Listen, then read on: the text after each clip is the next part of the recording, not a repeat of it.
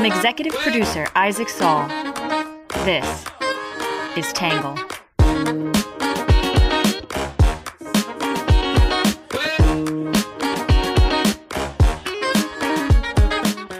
Good morning, good afternoon, and good evening, and welcome to the Tangle Podcast, the place we get views from across the political spectrum, some independent thinking without all that hysterical nonsense you find everywhere else. I'm your host, Isaac Saul, and on today's episode, we're going to be talking about the Dominion settlement. Yesterday, Fox News and Dominion settled their lawsuit in a rather stunning turn of events. It happened late yesterday afternoon, and today we are going to jump in. Before we do, though, I want to give a quick correction. Yesterday, we erroneously referred to Matt Walsh as a reporter at the Daily Caller. In fact, Walsh works for the Daily Wire. Uh, no big secret about how this happened. Both are conservative digital publications with a similar ethos and similar names. And I just had a brain flub and my editors missed it. So shame on them, really. Uh, this is our 80th correction in Tangle's 194 week history and our first correction since March 13th. I track corrections and place them at the top of the podcast in an effort to maximize transparency with our readers. All right, with that correction out of the way, we're going to jump in today with our quick hits.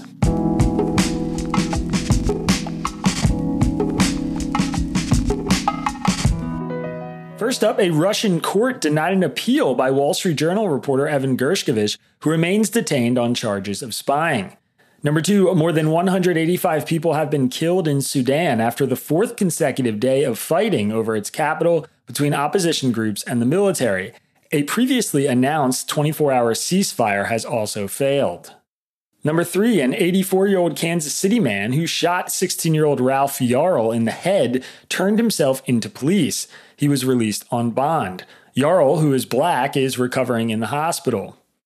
Number four, Meta, the company formerly known as Facebook, began a round of layoffs today with a focus on technical employees. The layoffs were first reported in March. Number five, the FDA updated its Moderna and Pfizer COVID 19 vaccine authorization and will now use a one shot bivalent vaccine for all doses.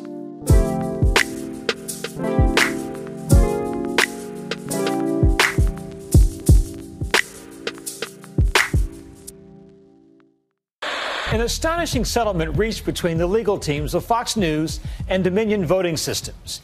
$787.5 million, one of the largest payouts in history. Uh, Dominion was asking for 1.6 billion, but this is still a, a substantial figure. It's a massive number, and this was a foregone conclusion. This case was always going to settle. When Rupert Murdoch's lawyer arrived at court, it was with a poker face. No hint from veteran attorney Dan Webb that behind the scenes, settlement talks were running to the wire. On Tuesday, Fox News agreed to pay Dominion Voting Systems $787.5 million to settle their defamation lawsuit and avoid a trial, marking the largest ever defamation settlement in U.S. history. The voting machine company had sued Fox News for $1.6 billion, arguing that Fox damaged its reputation by airing libelous theories that its equipment had switched votes from Donald Trump to Joe Biden during the 2020 election. While defamation cases rarely go to trial, the settlement was still dramatic, coming just hours before opening arguments were set to begin. Dominion's lawsuit sought to prove that Fox acted with malice in airing the allegations it knew to be false and would have required Dominion to meet the high standards necessary to win a defamation lawsuit in the United States. Fox News has already claimed that it was simply covering newsworthy claims from associates of former President Donald Trump but Superior Court Judge Eric Davis had already concluded that Fox aired false claims about Dominion. In court filings, Dominion released volumes of internal emails and text messages between high ranking Fox executives and some of its most visible on air personalities. Those messages showed executives and hosts expressing fear that they were losing audience members by not giving airtime to claims the election was stolen, despite their belief that the claims were not true. The internal communication set off months of critical media coverage of the network, including here at Tangle. There are links to our previous coverage of this in today's episode description. Many free speech and defamation experts believed Dominion had a strong case, but were skeptical that they could prove to a jury Fox executives were making explicit decisions about airing libel. A trial could have forced the network's founder, Rupert Murdoch, and hosts like Tucker Carlson and Sean Hannity to testify. The truth matters. Lies have consequences, Dominion lawyer Justin Nelson said to reporters. Fox said the settlement showed its continued commitment to the highest journalistic standards. We are hopeful that our decision to resolve this dispute with Dominion amicably instead of through the acrimony of a divisive trial allows the country to move forward from these issues. As of Wednesday morning, it is still unclear what other conditions are included in the $787 million settlement, such as whether Fox would concede amounts of wrongdoing. The Wall Street Journal, which has the same owners as Fox, reported it will not have to make an on air apology. While Fox acknowledged in a statement the court's rulings finding certain claims about Dominion to be false, they did not apologize. The settlement amounts to just over one quarter of Fox's $2.96 billion of revenue reported last year. Separately, Fox still faces a $2.7 billion lawsuit from Smartmatic USA, another voting machine company which was the subject of similar on air claims. A judge in that case recently allowed the suit to move forward. Today, we're going to take a look at some reactions to the settlement from the left and the right, and then my take.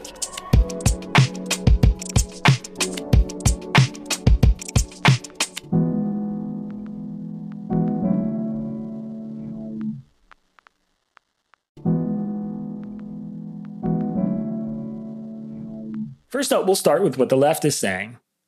Many on the left say Fox settled because it was guilty, and many are disappointed that the case didn't go to trial and force further internal disclosures. Some question whether Fox learned its lesson and wonder how it will act going forward. Others argue Fox lost this battle but has won the war. In Slate, Justin Peters speculated on why Fox settled and what we can take away from this. However, it came to be, the settlement was a real shock to reporters who expected a long and probably comical trial to expose Fox broadcast's blatant lies alleging Dominion had somehow manipulated the 2020 election. The settlement doesn't destroy the alternative universe Fox was in, it just makes it a little bit more expensive for Fox News to live on its farthest out edges, Peter said. While the network may now think twice about letting the absolute biggest loons come on air to tell the absolute stupidest lies, it would be foolhardy to presume that this settlement will catalyze any meaningful crisis of conscience at Fox HQ. With the 2024 presidential election in sight, it's a safe bet that Fox will still spend the next 19 months doing what it does best building multi day episode arcs out of isolated anecdotes and unwarranted inference, demonizing liberals in the left while pretending that the right is under constant siege, and working its viewers into crisis states over minor cultural controversies. Fox News might now think twice about definitively crossing the line into actionable defamation, but that's an outcome the network can learn to live with. In the New York Times, Michelle Goldberg said Fox had to settle. The settlement is deeply disappointing, but not surprising because Fox had no viable defense, Goldberg said. Part of Fox's sinister on air brilliance is the way it encases its audience in comprehensive alternative reality, Goldberg wrote. Now, for once, the network would be forced to account for itself outside the right wing bubble. How it would possibly do so was a matter of great suspense. The judge had already ruled it was crystal clear Fox had lied about Dominion. Judge Eric Davis also prohibited Fox from arguing that the network was merely reporting on allegations made by Donald Trump and his lawyers, which Fox contended were newsworthy whether or not they were true. This meant the case would turn not on whether Fox had aired defamatory falsehoods, which Davis determined it had, but on whether, in airing defamatory falsehoods, Fox had displayed actual malice, essentially reckless disregard for the truth. Dominion presented overwhelming evidence for that reckless disregard during discovery. In The Atlantic, David A. Graham said Fox lost the battle but won the war. It isn't often that winning $787.5 million is an underwhelming result. But then again, the defamation case of the century doesn't come around often, Graham said. The result is costly but bearable for Fox, whose primacy within right wing media has been restored while its competitors have faded since the 2020 election. Dominion's choice to settle comes at a great disappointment to many critics of Fox, though it is probably a smart financial decision. For the critics, this case was about democracy and disinformation and provided an opportunity to hold Fox accountable for years of broadcasting hogwash. For Dominion, it was primarily about business, Graham said. No matter how lofty the language its spokespeople used, the company didn't sue to fix the American media landscape. Still, Dominion did the public a service by showing the public Tucker Carlson hated Donald Trump and knew lawyer Sidney Powell was lying, while even Rupert Murdoch deemed Trump's lies about the election being stolen crazy stuff.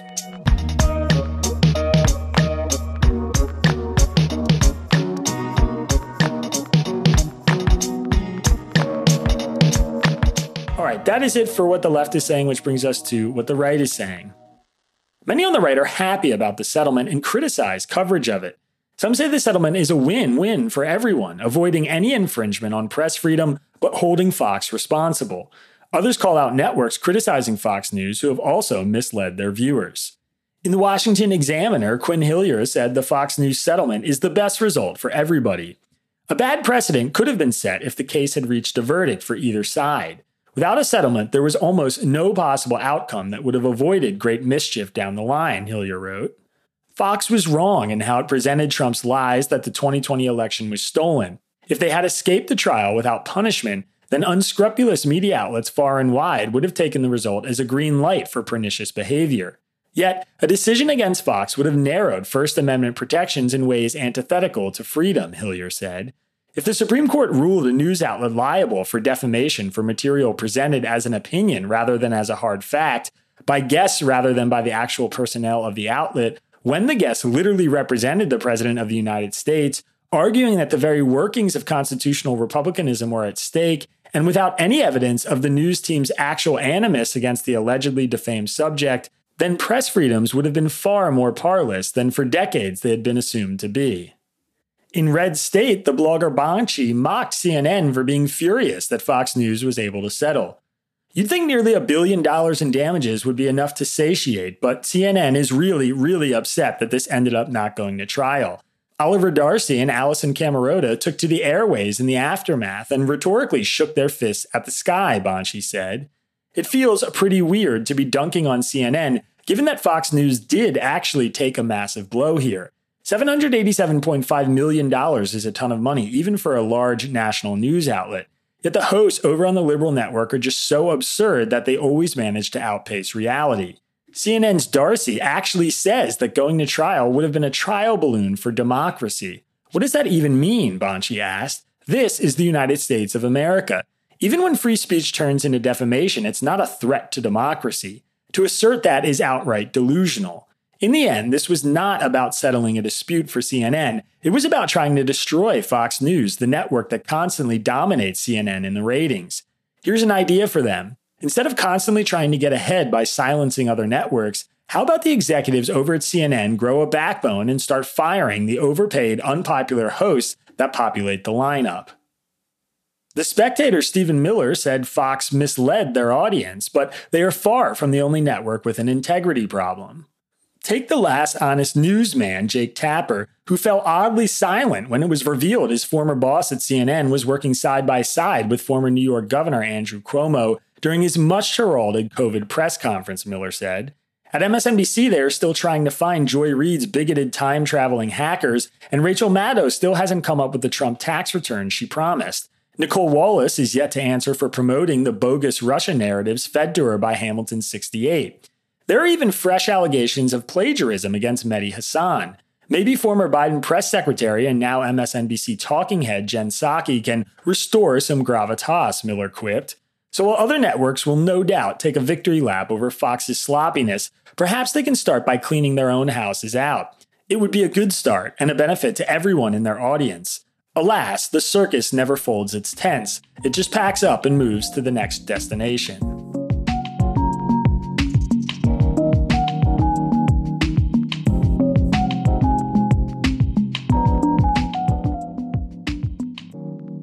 Right, that is it for the left and the right are saying, which brings us to my take.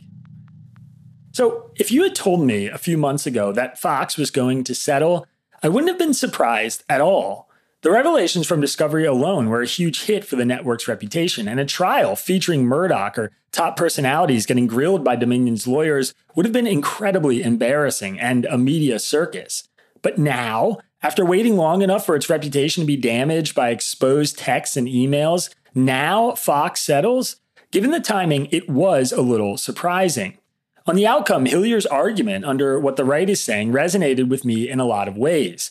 We avoided any potential ruling that could have limited press freedom, which is obviously something I'm happy about. Yet we also saw a real punishment for Fox News for knowingly lying to its audience, along with real damage to the reputations of its hosts, whose texts and emails were leaked in a way that exposes their lack of credibility. There's an angle here where this really is a win win. As for Fox, I'm of two minds about what this means going forward. On the one hand, you might expect this to be a lesson for the network on how to handle egregiously false stories like Dominion voting machines flipping votes. Obviously, there were real consequences, and Smartmatic's trial is just getting going, so more could be coming. On the other hand, their audience seems to have totally rebounded, and they are still the top dogs. As for the cash, Murdoch is said to have paid $1.7 billion to his second wife when they divorced in 1999, which puts the $787 million settlement into better perspective. Is this really that big of a deal for him? In the end, maybe Fox decided to cut bait when reality started to settle in. As Slate's Justin Peters noted under what the left is saying, Fox faced a majority non white jury that their lawyers probably suspected would be hard to overcome. That, paired with the sense that Murdoch, Hannity, Carlson, or any other top dog at Fox would have had to testify imminently, was probably cause for some sleepless nights. If you're Dominion, it's hard to see this as anything but a win. Not only did you get a massive payday, but you got a judge to put in writing that it was, in all capital letters, crystal clear that none of the statements by Fox relating to Dominion about the 2020 election are true. You got all of the texts and emails in the public record, and although short of an apology, you got Fox's lawyers to publicly acknowledge the network had lied about Dominion on the air. Of course, it's hard to know what this does for actual Fox viewers. I watch the network for purposes of producing this newsletter, but I've never been a fan of Fox or any other cable news channel. Many Fox viewers will find comfort, as Stephen Miller did under what the right is saying, in opining that the primetime hosts from other networks are just as corrupt. It's obviously true that news media has reliability issues, so you won't get much of an argument from me. Along with writing about those issues regularly, I started Tangle for that very reason. More to the point, though, is whether any diehard Fox viewers will actually see or hear any of this news. What Fox did was egregiously wrong, and the network has steadfastly avoided any mention of the lawsuit on air. It's not required to apologize, and I'm sure it has plenty of fans who seldom leave the comfort of its channel or website. In the end, I think Fox got what it deserved. It aired some of the most egregious lies in network television, did it knowingly and for the cynical reason of trying to keep its audience from abandoning ship. It got sued, looked as if it would lose, and settled for a lot of money. Along the way, we had it reaffirmed again that the 2020 voting machines weren't corrupted. That's a win for anyone interested in a responsible press and in fair elections.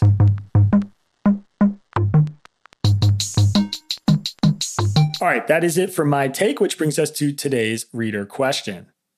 Today's question is from Deborah in Detroit, Michigan.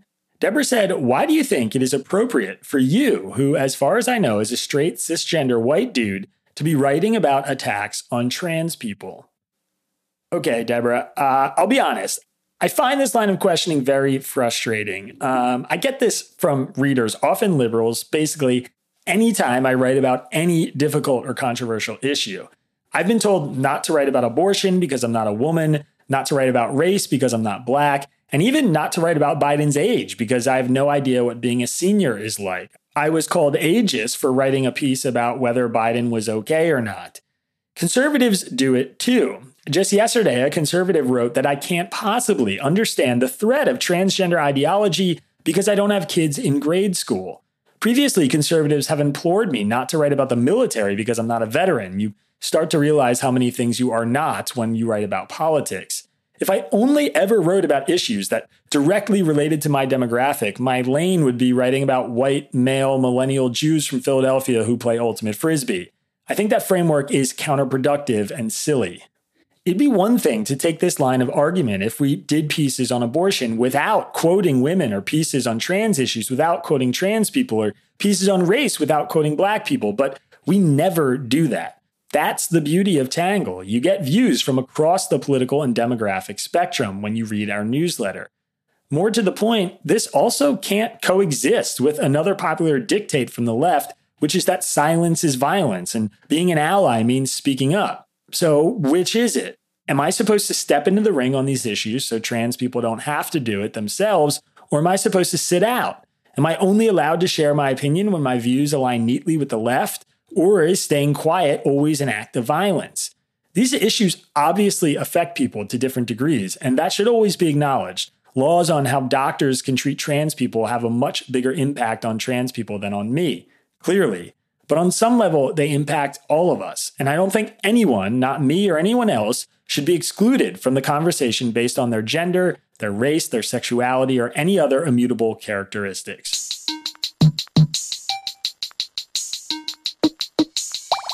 All right, that is it for your questions answered, which brings us to our blind spot report. A quick reminder once a week, we present the blind spot report from our partners at Ground News, an app that tells you the bias of news coverage and what stories people on each side are missing.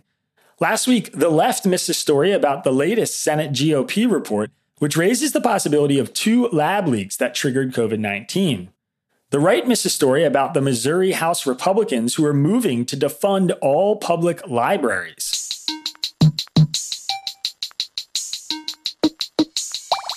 All right, next up is our under the radar section. In the latest revelations from the leak of intelligence documents on Discord, the Washington Post is reporting the existence of a high altitude spy drone that China's military is planning to deploy. The drone travels at three times the speed of sound, according to the assessment, which would dramatically enhance China's ability to conduct surveillance operations.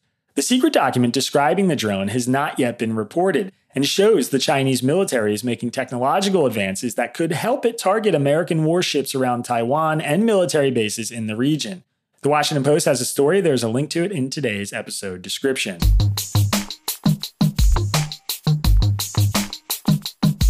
All right, next up is our numbers section. The number of defamatory statements Dominion accused Fox of airing on its network was 20.